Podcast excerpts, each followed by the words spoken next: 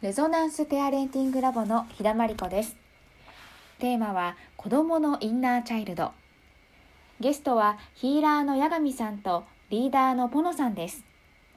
今回はインナーチャイルドの解消のサポートをしている。子供がヒーリングを受けている。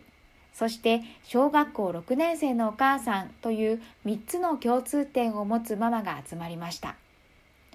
やっぱりとってもマニアックな話題になりましたがたくさんの気づきを得た時間でしたそれではどうぞほのさんのところのりんちゃんがあのリーディング受けたのはどれくらい前になるんですか？あ、ヒーリング？うん。ヒーリングいつだったっけな ?3 年生、うん、だったよね。うーん。あなんじゃあ割と最近。うん、三あの、1年ぐらい、3年生の多分、えっ、と、10 12月前とかそんな感じだったかな。うんから受け出して、1年かけてようちゃんにやってもらって、っていう感じですね。うん。なんかこう受けさせてみようかなと思った動機というかは何だったんですか？動機？動機？これは受けた方がいいかなみたいな。いや、まあ、もともとあの妊娠中に私が受けてるので、うんうん半分彼女も受けてるような感じって言ってもいいのかな。で、まあ出産して、で、まあまず出産後って自分が大変だったんですよね。あのヒーリング受けたことで、まあ、当時全然分かってなかったけどめちゃめちゃ抑圧してたから抑圧してこう生きてきてでその感情の房みたいなのが取れちゃったから基本解消を受けてもうすごかったんですよ感情の起伏が。でその最中でやっぱり子育てってまあ大変じゃないですか。こう自分ななんだろうなある意味子供を優先して子育てしてねあのある種こうなんていうのかな制限がかかるっていうか子供が泣けば抱っこするとかやっぱりご飯あげてとか自分がしたくない時でもなんかしなきゃいけないみたいなことがやっぱり増えちゃうじゃないですか。なんかそういうなんていうのかな子育てが入ってきたことで余計なんかこうしんどさが来ちゃって自分の中で。でやっぱり子供がやっぱちょっと小学校1年2年ぐらいまではよよく怒ってたんですよ。あのちっちゃいけど一番きつかったのが多分幼稚園生ぐらいにめっちゃ怒っててずっと。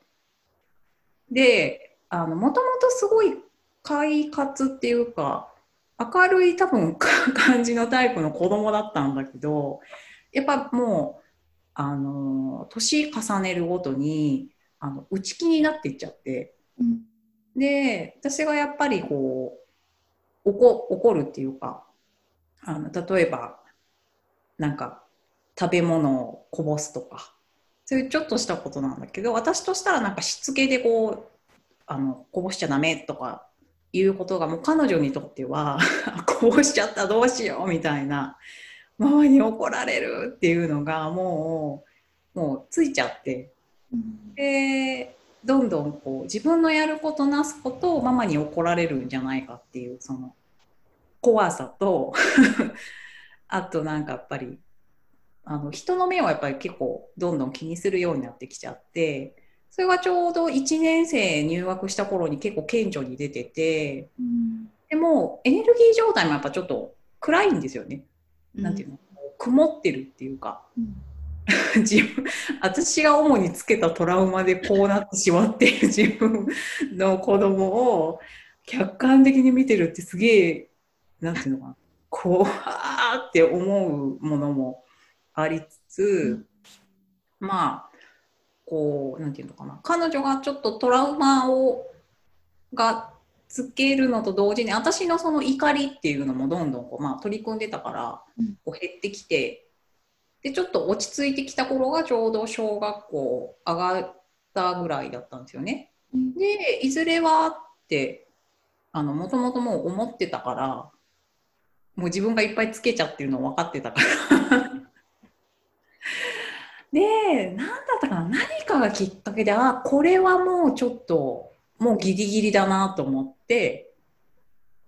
ちょっと忘れちゃったんだけどあもう受けた受けさせた方がいいなって本当に思ってそれでもうようちゃんにお願いしたって感じなんだけど、うん、ヨガミさんその時にりんちゃん見て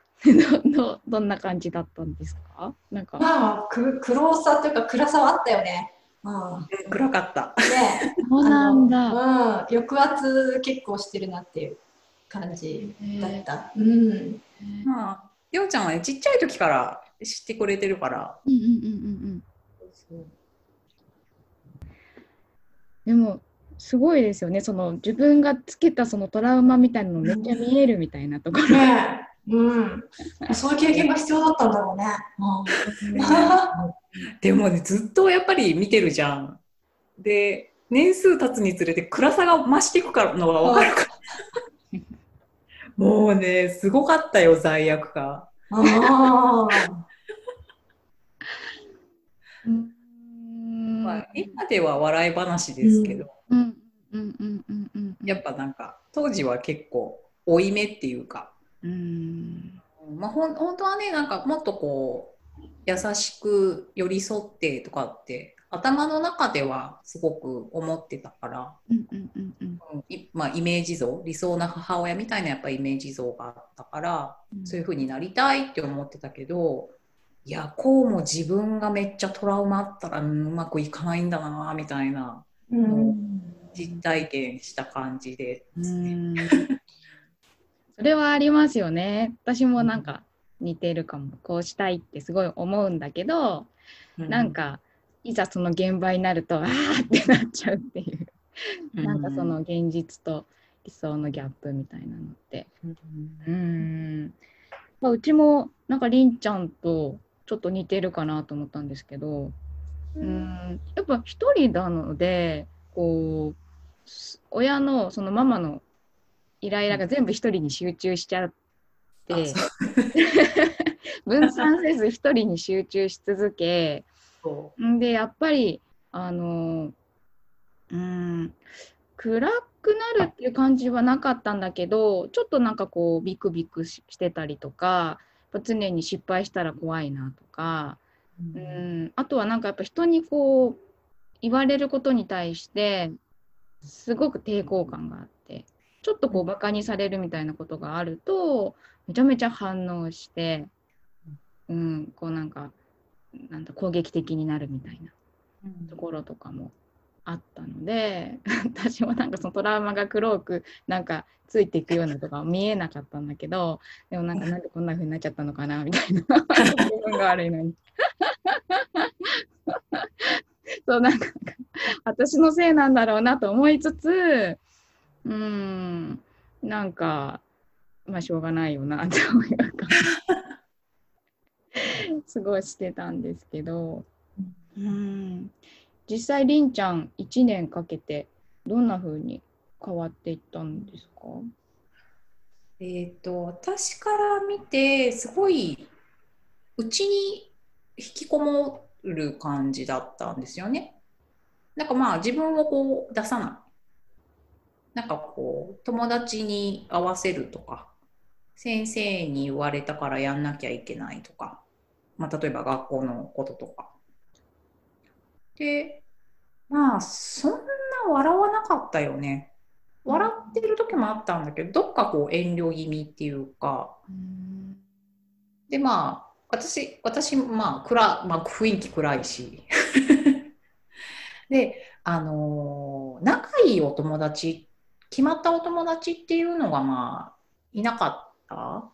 だから友達と外でまああんまりね3年生ぐらいまでは決まったお友達っていないかもしれないけどこう外で遊ぶや約束して遊ぶっていうのがもう全くなくて。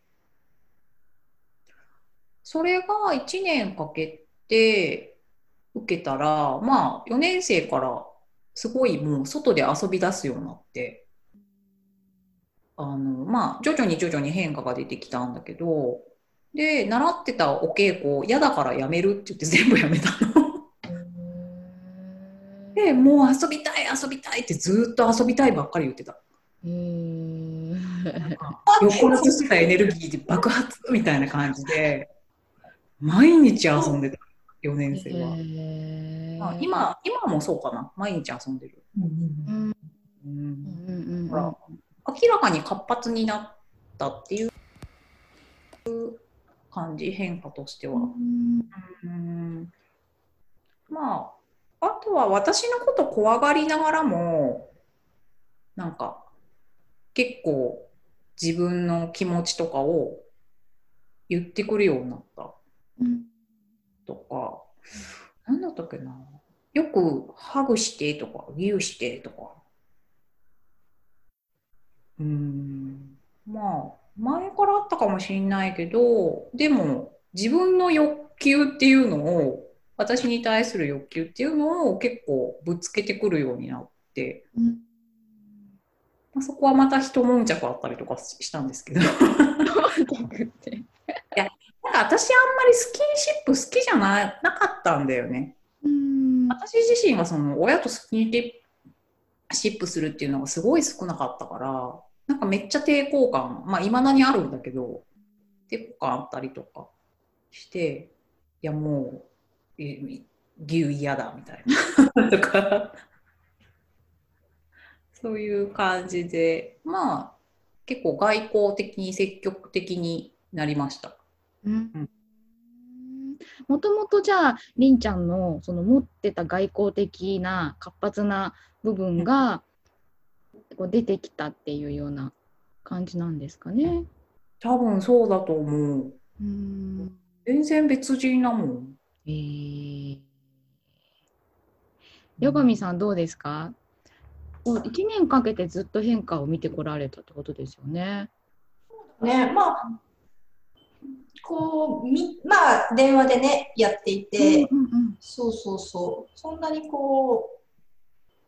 ね限られた時間の中でこう今ももちゃんの話聞いててなんかあそうだったんだみたいなあの現実的な変化はそういうことがあったんだってこうは知ることも多いけどやっぱりなんかこうエネルギーが変化していくというか開けていくというか、まあ、それは結構子供をヒーリングしててみんな同じように感じるんだけど、うん、なんか硬くなっていたこう内にこもっていたようなエネルギーがこう開いてくる。そうそうそう。そうすると、なんか、なんか、こう、なんだろうな。まあ、ありのままになっていくっていう言葉で言ったらそうなんだけど、うん、素になっていくっていうか、だから、こう話してても、なんかもう、あ、もう、こう、こうどんどんこうあれだよね、他に遊びたいことあるからもういいやみたいな感じで、途中でこう話を、あ、今日もこれで話終わりみたいな、なんか話したいことある、うん、ない、じゃあね、みたいな感じで、あ、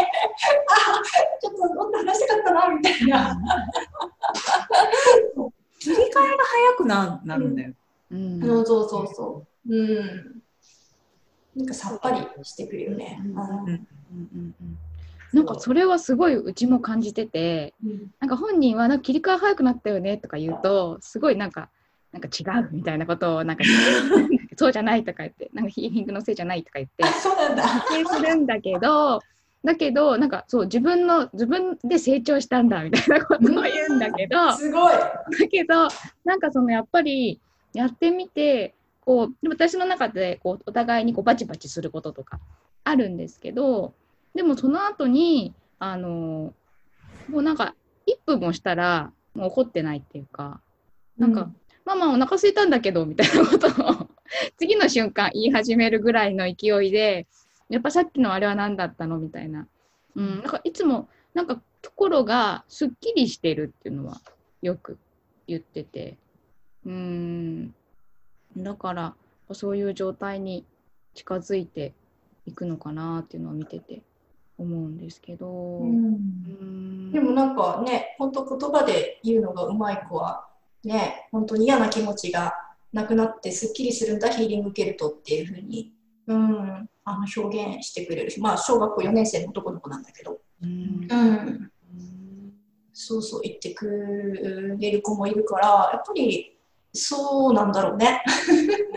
なんかこのスッキリ感って子供の方が感じやすいのかもね、もしかしたら。うん、大人よりも。そんな、大人でも感じる人はいるけど、うんうんこう、スッキリ感を受け取って現実に変化しやすいっていうのは子供の方が、うん、あるような気がすうーる。んそれはまだやっぱり大人に比べて子供の方がそのなんかこうもやっとしたものがこう固まってないからとかこううん取りやすいからとかっていうような感じなんですか、あとほら、セルフイメージっていうか、アイデンティティっていうか、自分はこういう人間っていうのがあんまり固まってないじゃない。うん大人になるとさ、こう、なんか私は真面目であるとかさ、なんか、こうあるよ。こうせねばならないみたいな、母親とみたいな感じでさ、いっぱい持ってるからさ、ね、優しくなきゃいけないとかさ、そういうのがついてればついてるだけ、うん、ずなんつうか、あの、本当はこうね、こう、もう抱くやだよみたいな感じでね、あーって言いたいけどさ、抱っこしなきゃいけないんだろうかみたいな、そういうなんか、こうやっぱりすっきり感があるんだけどこうそういう頭で考える部分がすごくこう多いからうん。だからこう素直にこう気持ちのままに動けない、ううんん。っていうので変化がやっぱり子供よりは遅いというか時間がかかるというかやっぱりその頭の方をこう変えていく時間っていうのが必要。うん。実際こう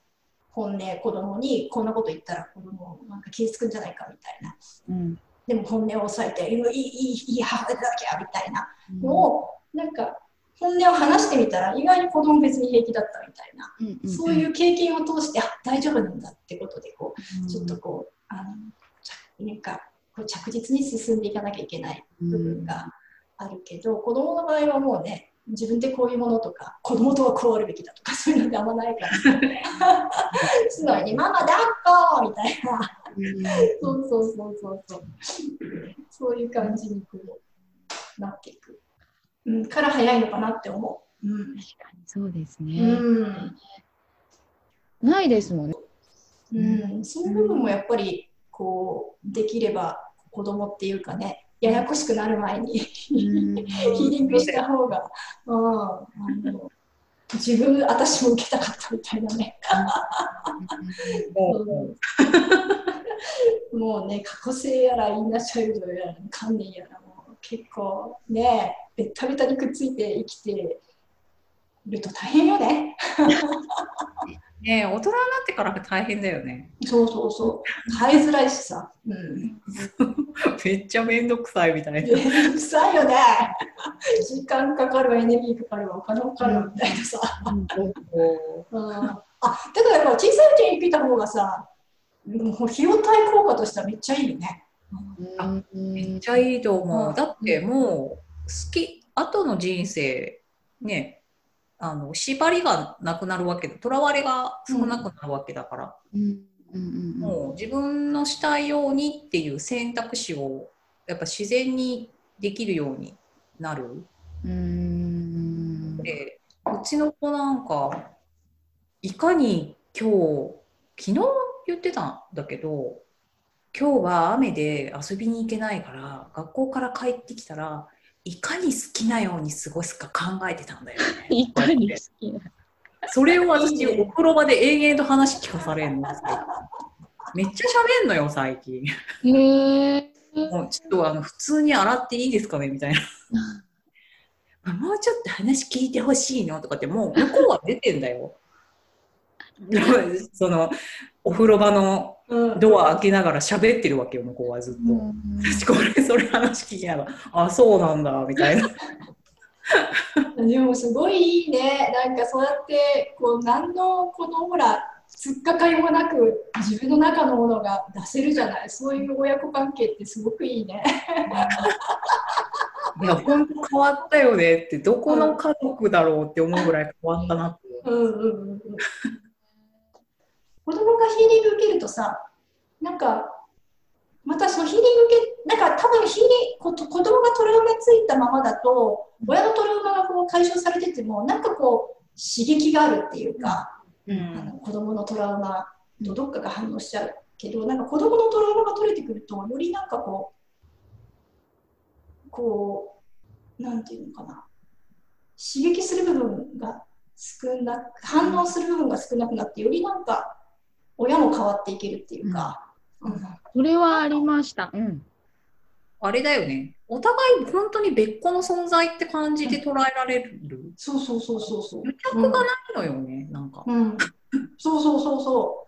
うん。そういう感覚は、あの、年、こう、やっぱり、せ子供が成長してば、え、しすればするほど、なんかそう思うようになってきた。う、うん、うん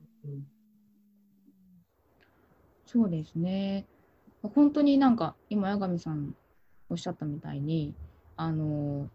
自分が私ヒーリング受けてあなんかこうイラッとしてもすぐにやっぱりこう収まるみたいな感覚とかはすごい増えたんだけどやっぱりなんかその収まってんのにまたなんか拍車をかけてなんかいろいろ言われ言ってくるとかずっと怒ってなんかこうムカつくことまた言われてはってなるとか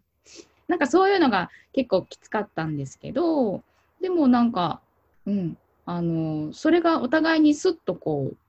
あの元通りになれるっていうかだから私もなんかもうそのままあのもうこれ大丈夫だなと思ってあのその場を収められるっていうか、うん、そこになんか信頼感みたいなのも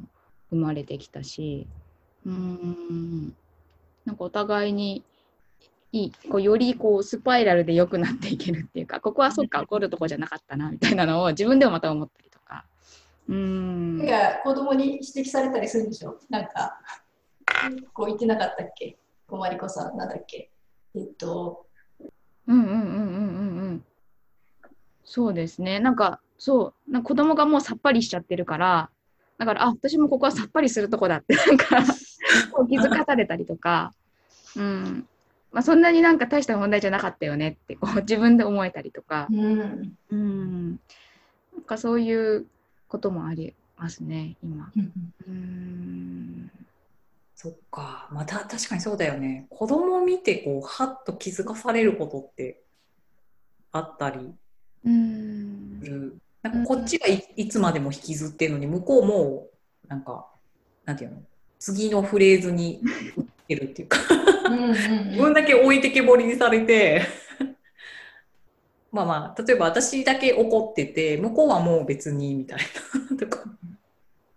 だからそれやっぱりだから私ほらヒーリング子供にヒーリングするときって親がヒーリング受けてることが条件なんだけどこう子供だけヒーリングしてほしいみたいな人もたまにいるんだけどさ。なんか子供だけねこうささっぱりしてってもさ親が変わってないんでねそういうだからだからヒーリング受けてるからこそこう子供がねさっぱりこっちは怒ってるの子供だけさっぱりしてるっていうのを見てあ自分ももうさっぱりした方がいいなみたいな。うん。ふうに思えるけど、こうヒーリング受けてない状態でトラウマ、こ子供大人あ親がこうトラウマの影響を受けてると、なんでそんなにこう、まだ怒ってんねお母さんみたいな感じで、なんか一人だけさっぱりしちゃってる。そうそうそうそうそう。逆にそれに腹が立ったりすることもある。そうそうそう。だからこっちのステージで引きずり下ろすじゃないけどさ。ああ、そうだね。感情の癒着っていうか感情的にこうこんがらがってるところに子供を置きたがる、ううんんあの可能性が非常に高くてそうするとやっぱ子供だけヒーリング受けててもねさ またついちゃうみたいな。うんついちゃうみたいな。そうそうそう。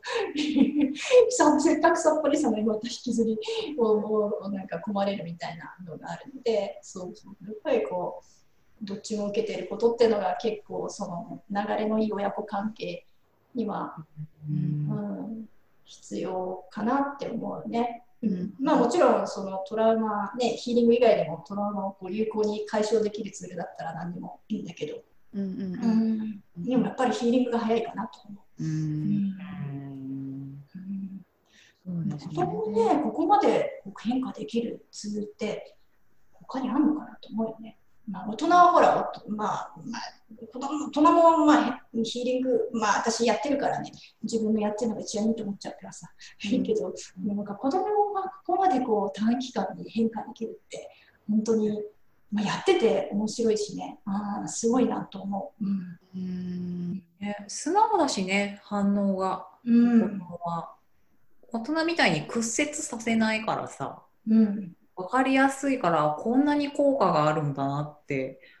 本当に、なんていうの、可視化がすごいから。うん。うーん。ね。私もなんか子供のヒーリングして、本当にやっぱトラウマっていうか、インナーチャイルド、バーストラウマって、すっごい人の足を引っ張ってんだなって、ね、すごい実感するよね。こんなさ、だってさ、